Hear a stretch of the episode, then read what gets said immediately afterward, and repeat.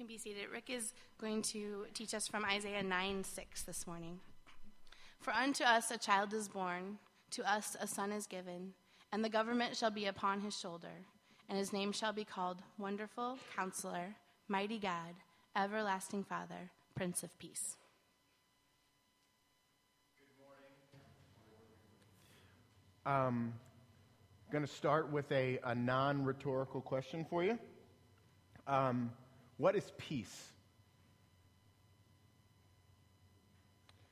I did say non-rhetorical.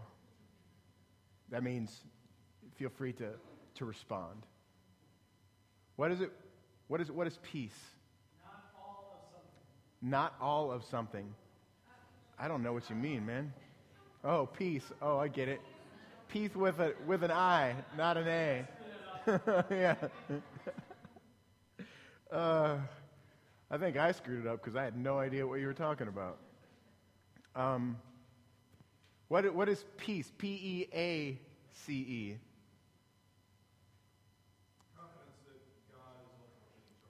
Confidence that God is ultimately in charge. All right? What else? What else is peace? A date night. Yes. Had one of those on Friday.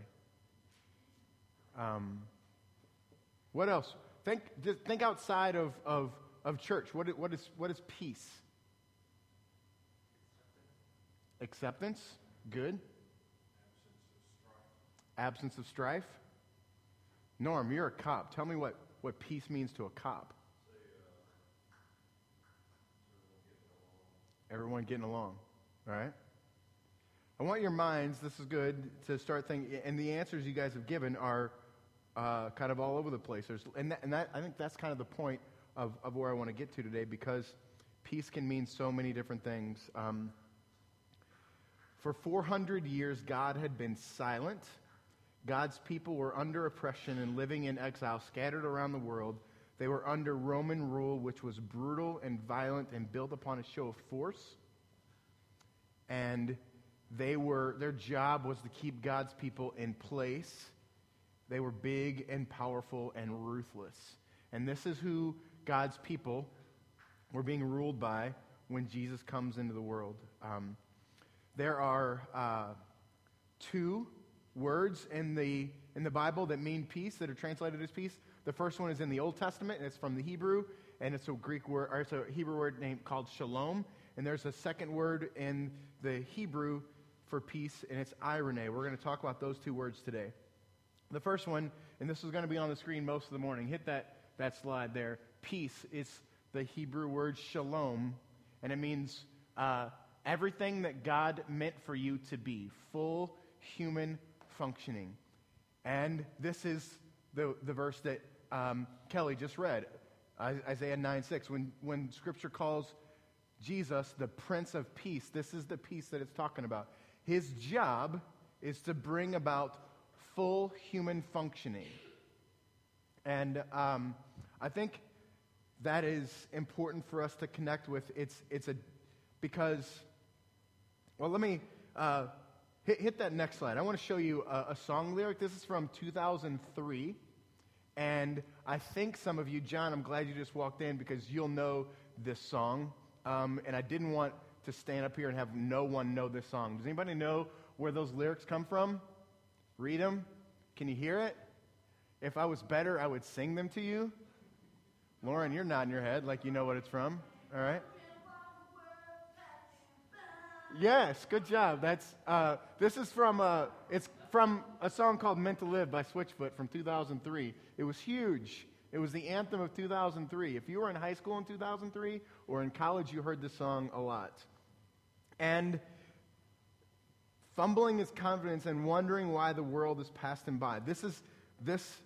These lyrics are not peace. Hoping that he's bent for more than arguments and failed attempts to fly. You were created to be at peace. You're created to be at peace. And our sin has broken that peace, broken that shalom. I've heard other pastors call this shalom a rhythm. sin has broken our rhythm, and so we are left with lyrics like this, reaching, grabbing, knowing there's something better, knowing there's something more. Shalom is the culmination, turning brokenness into redemption. Grab your bulletin. I think everybody has a bulletin there, or was handed a bulletin when you walked in. Grab that. On that bulletin is a list of bullet points of things that get our mind thinking towards what shalom really is. Shalom is a glass of wine at the end of a hectic day. You ever been there? Kick your feet up. Shalom is watching your children play a sport or an instrument or do something that they love. And I want you to think maybe of these things. When you've seen this happen, shalom is the end of finals week. Who has been at the end of finals week? You know what I'm talking about? Who maybe just finished the end of finals week, or who maybe has finals week like next week? Shalom is something that we long, like when I was writing this, I'm thinking about finals week for me and thinking about, man, I just can't wait to get to the end of it, because at the end of it is like 3 or 4 weeks off. And so when you turn in the last paper or the last test, like that feeling of just exhale, that's shalom. Like you're meant to live there. Shalom is a reconciled friendship. You ever been there? Or have you been there lately? Shalom is a good meal with good friends. Shalom is finding something wonderful in Scripture that just lights you up. Shalom is a job well done. You ever, for me, when I think about this is like I finished cutting the grass, and it just looks good, and just kind of grab a drink and sit on the porch and look at how pretty the grass looks. That's shalom. Shalom is holding the hand of someone you love. Ben, you said date night. That's sitting there holding the hand of someone you love. And this the last one that's there is really kind of at the heart of it. Shalom is loving and being loved. That's who and where you were created. So let's read our passage from Isaiah 9 again. In light of all of these things, what shalom is. For unto us a child is born, unto us a son is given. And by the way, this gift that's here in front of the table here is not here by, it's not as a Christmas decoration. It's to bring your mind towards the fact that Jesus is a gift that God has given to you. I want you to, as we think about shalom as peace and irene as peace, I want you to understand that these things are gifts that God has given to you. For unto us a child is born, unto us a son is given. I love that word. And the government shall be upon his shoulder, and his name shall be called Wonderful Counselor, Mighty God, Everlasting Father, and Prince of Peace. Let's go to, anybody want to go to seminary class for a second? Yes, please say yes. Thank you, Josh. Let's go to seminary class for a second. There's something called that we study in seminary called semantic domain. All right? So let's take that apart. What does semantic mean? Having to deal with words, right? So semantic and domain. You guys, domain might be an easier. What does domain mean? Like where something resides or lives. Okay, so words mean different things in different contexts. Where the words live, the neighborhoods in which words live bring about a different meaning for the word. Example. Woke up this morning, frost on my windshield, it's cold, right? It's cold. It's been cold for a while. Although it's going to be in the 50s today. The sun's going to be out. Let's go play golf this afternoon. Norm gets all excited there. But it's cold. So I was talking to my mom a couple weeks ago. She's in Florida for the winter. And she said, Rick, it's really cold here. You know what the temperature was? 55. Like, Mom, it's 20 here. 55 was not cold. But listen to this. I need to get to my computer and tell you these stats. There's a place, the coldest inhabited place on earth is a place called Oymyakon in Russia. They have, by the way, they have 900, in the 2010 census, there were 900 people that lived in Oymyakon, Russia. The average low for the wintertime, take a guess. What do you think it is? Negative 58. The average low temperature is negative 58. On, where is it here? On February the 6th, 1933, it was negative 89.9 degrees. Negative 89.9 degrees. They have never had a high temperature above freezing between the months of October 25th to March 17th. In the history of the city, they have never had the temperature above freezing for basically 5 months. This is what's funny. It has to be negative 67 or colder to call off school. If it's negative 66, you're going to school. You're waiting by the bus stop. I just think that's incredible. You woke up this morning and it was 20 degrees and you were cold. People from this place in Russia would tell you don't know what cold is. Just like we would tell my mom, 55 degrees, that's not cold, Mom. Semantic domain. The way where words live means something, right? Cold to someone in Florida is not cold to someone in St. Louis, and cold to someone in St. Louis is not cold to someone in Oymyakon, Russia. That's semantic domain. Words mean something in different places. So I say all that because when peace shows up in the word prince, a prince of peace brings a different semantic domain to the word peace. When God is calling Jesus the Prince of Peace, this is what he means. It's like a kid walking into your house with muddy shoes. Everywhere he steps, he's leaving a footprint of mud, right? Or we have a dog and we put a towel by the back door. When she goes out and it's rainy, we come back in and we always wipe the dog's paws, because if we don't, she's going to track her wet, muddy prints all over the house. All right? This is the idea of Prince of Peace. Wherever Jesus goes, he's leaving the prints, P-R-I-N-T-S.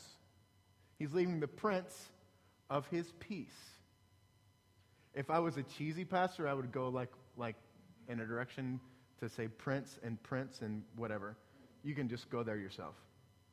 Some of you are saying to yourself, you are a cheesy pastor.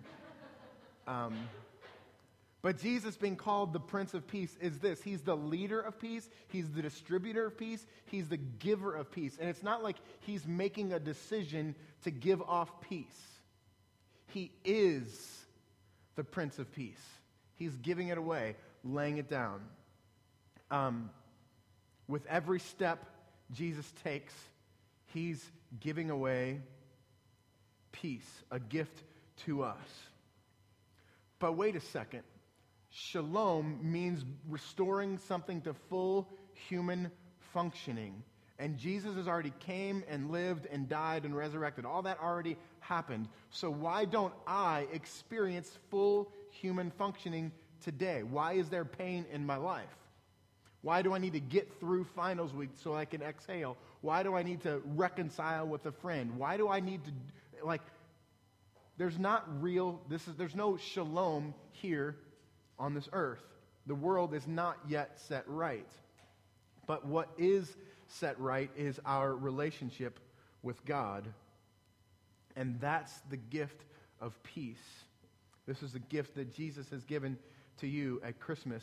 Oppression still happens. It still exists. Bullies are around. Selfishness still exists. And so therefore peace, this shalom, is never going to be perfect here. This world has not yet been fully redeemed. But the peace that Jesus has come to bring to you and your heart is that you, listen closely here, because this is we have an enemy and his name is Satan, and his one weapon is to get us to believe something that's not true. And this is where I think God is wanting to combat non-truth in our lives. You, because of Jesus, You are fully welcome into the presence of God at all times. When you trust Jesus as your Savior, there will never, ever be a time where you are not welcome in the presence of God. Even in the midst of committing the sin that tangles you all the time, you are welcome in the presence of God because Jesus is the full and complete and final Prince of Peace. The shalom that we long for in this world is not here yet. The shalom that we think we want to see happen in this world has already happened in your soul because of Jesus. This is incredible news. And here's the thing, it's just news. It's not something that you have to do or be or try hard to do. It's just news. Jesus is the Prince of Peace, and he's given you everything that's needed to restore your heart to God perfectly, always and forever. Now, what does this mean for us here in December of 2018? The application is twofold. One is for you to be fully and confidently engaged with God. It doesn't just have to be Christmas time where we light candles and have pretty stuff around us and we think about hope, joy, peace, and love. We think about the gifts that God has brought to us. We think about those. It doesn't just have to be Christmas. There is never, ever a time where you're not welcome in the presence of God. Be confident in who he is and what he's called you to. But secondly, and here's the active voice for you. The active voice for you of what peace means. You are called to be a prince, a semantic domain, Prince of Peace. Going in and around and throughout your culture, spreading shalom. Where in your life, here's some rhetorical questions that I want you to really not just hear me say, but think about the answer. Where in your life can you be a Prince of Peace? I think by virtue of your being in this room this morning that God is calling you in your life in a very specific place to be a Prince of Peace, where you leave the footprints of peace, of shalom, everywhere you go, or in particular a very specific place that you go. Give you a little bit of help. Where can God call you to restore and bring something to full human functioning? It usually looks like forgiving someone or giving somewhere out of your abundance, serving somewhere out of your abundance.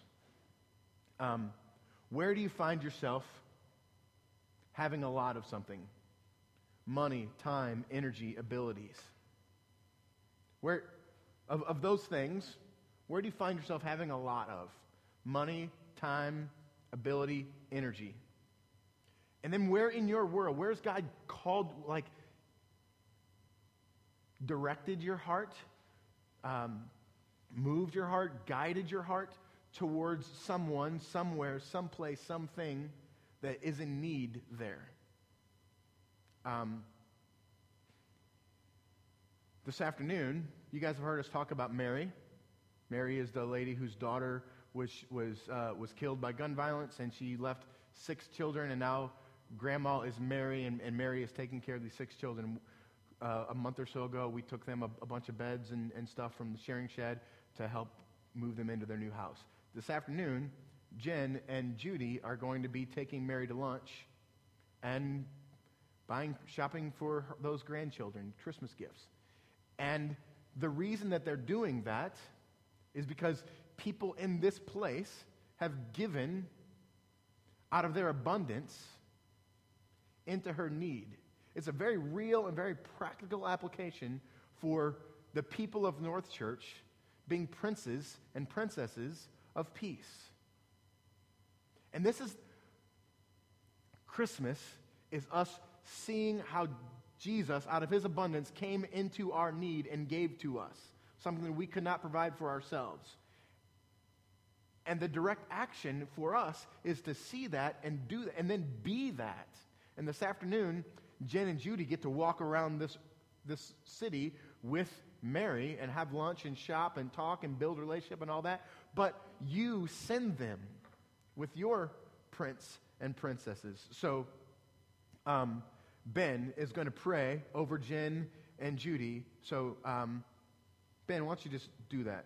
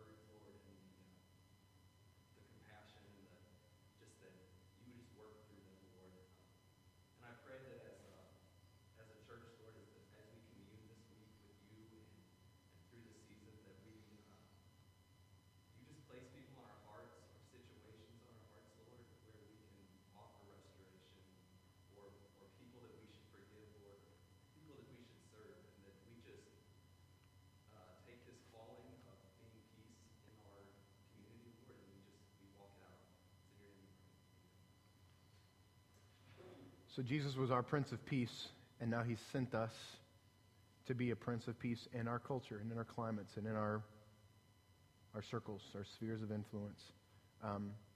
You've been prayed for by Ben, and you've been prayed for by me leading up to this week, that God would show you where he's calling you to be a Prince of Peace. The second word, the New Testament word for peace, is the Greek word eirene. And it means the tranquil state of soul assured of its salvation through Christ, and so fearing nothing from God and content with its earthly lot. Imagine that. Look at that. Imagine walking around the earth, living your life with this at the front of your brain, so that when difficulty happens, when people make you angry, when you sin, when people sin against you, when politics happen, when frustration happens, when you lose a job, when you get a job, whatever. Imagine walking around this world with a tranquil state of soul, assured of its salvation in Christ, knowing that nothing in this world can touch you. Content with this earthly lot because you know what's in your future. This is peace. This is the peace that God has given to you through Jesus. And it's afforded to everyone who would just believe and trust in Jesus. Romans 5:1 uses this word. Therefore, since we have been justified by faith, we have peace. It's a possession. We have it. We hold it. It's ours. We have this possession of peace, this tranquil state of soul assured of its salvation. We have peace with God through our Lord Jesus Christ. Wherever, whatever, whenever, anything, whatever is happening, you have peace with God as a possession through our Lord Jesus Christ. Philippians 4:7 also uses this word. And the peace of God, which surpasses all understanding, will guard your hearts and your minds in Christ Jesus. Have you ever known anyone that just life can't hurt them? Ever been envious of someone that's like that? Like they're just happy, or they're just like life breaks them down and they still get up and move forward. You ever known anybody like that? When God says he's given you peace, it just goes beyond your ability to comprehend. And this word surpasses is, the word picture is like a life preserver and thrown beyond your reach.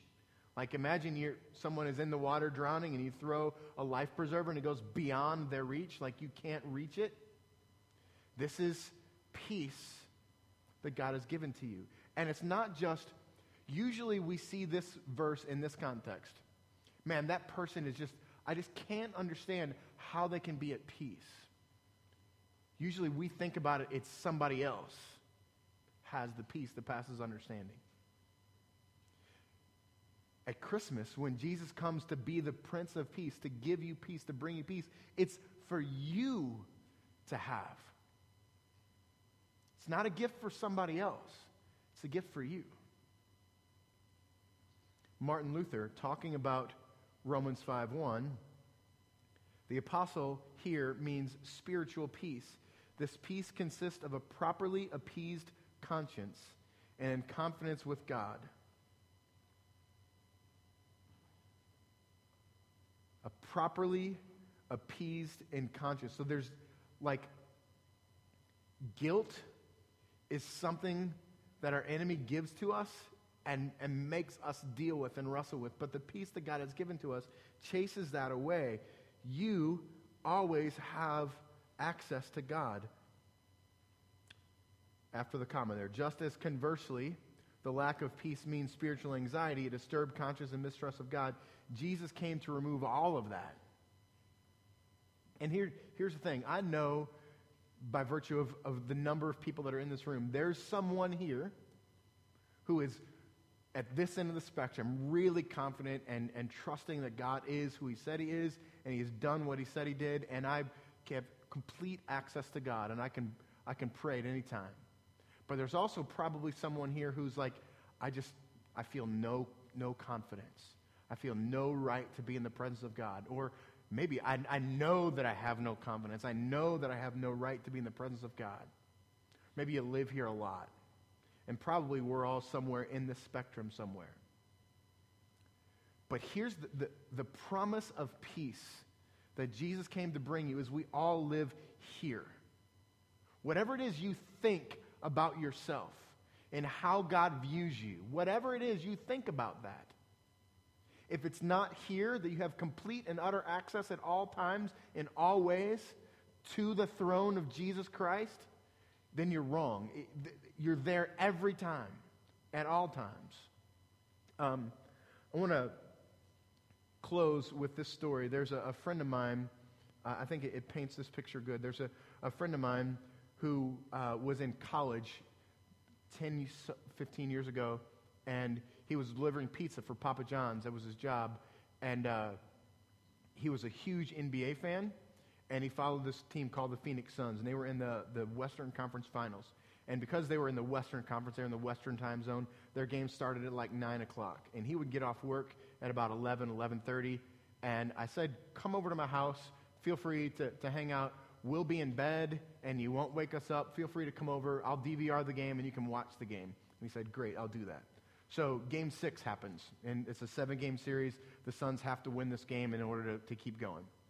Game 6 happens. He comes over. He watches the game, and it's like a really exciting game. They win the game at the buzzer, but he's sitting there on my sofa, just really quiet, and it's this no volume in the game, and he's really nervous that he's going to wake us up, and or worse yet, wake my kids up. And by the way, at that time, my kids would sleep through a tornado.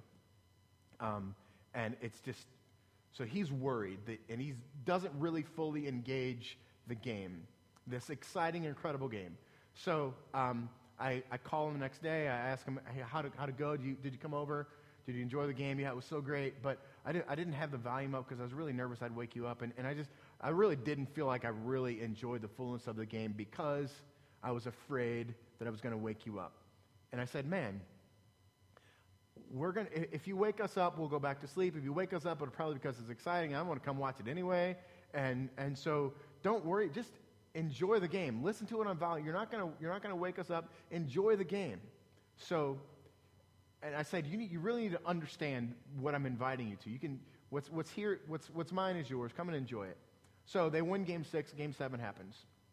What happens for game 7? Incredible game, exciting game. And I call my friend the next day, and I say, what'd you think about the game? And he's like, I didn't watch it. I didn't even come over. I felt bad, like I was like overstaying my welcome, and like you were just saying what you said to be nice. So I didn't even see it. I just checked the score on ESPN.com later and saw that they won, and so I didn't even come over. And I said, man, you need to understand, like I want to give to you. And that idea, that illustration, that metaphor is perfect for what God has given to you.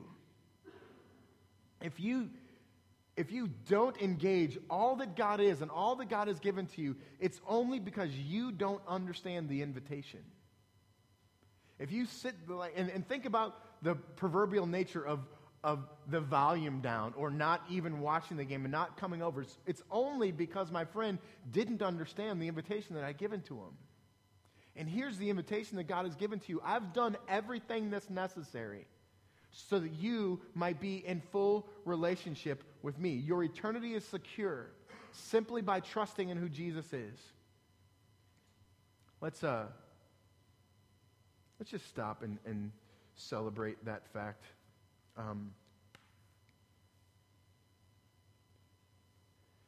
By the way, I'm going to pray. God is cool enough that you don't have to bow your head and close your eyes. He still hears your prayer.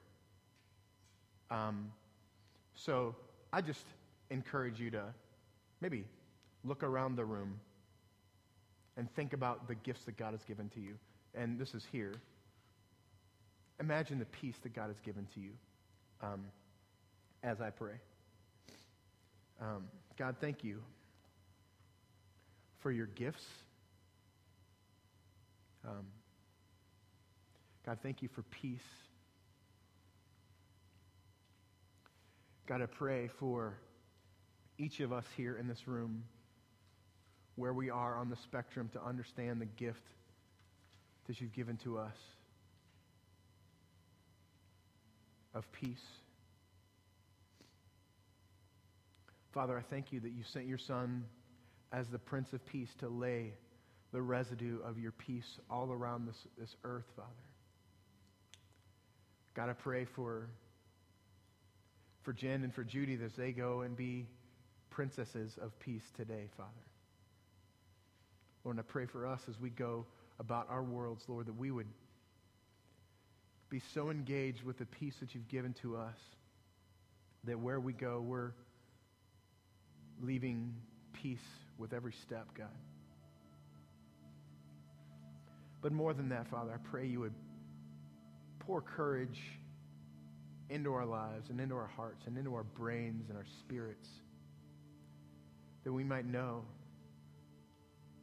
the peace that you offer.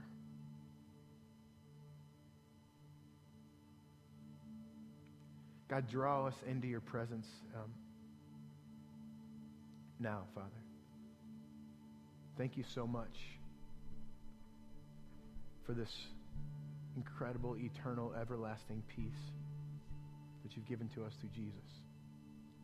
It's in his name that I pray. Amen.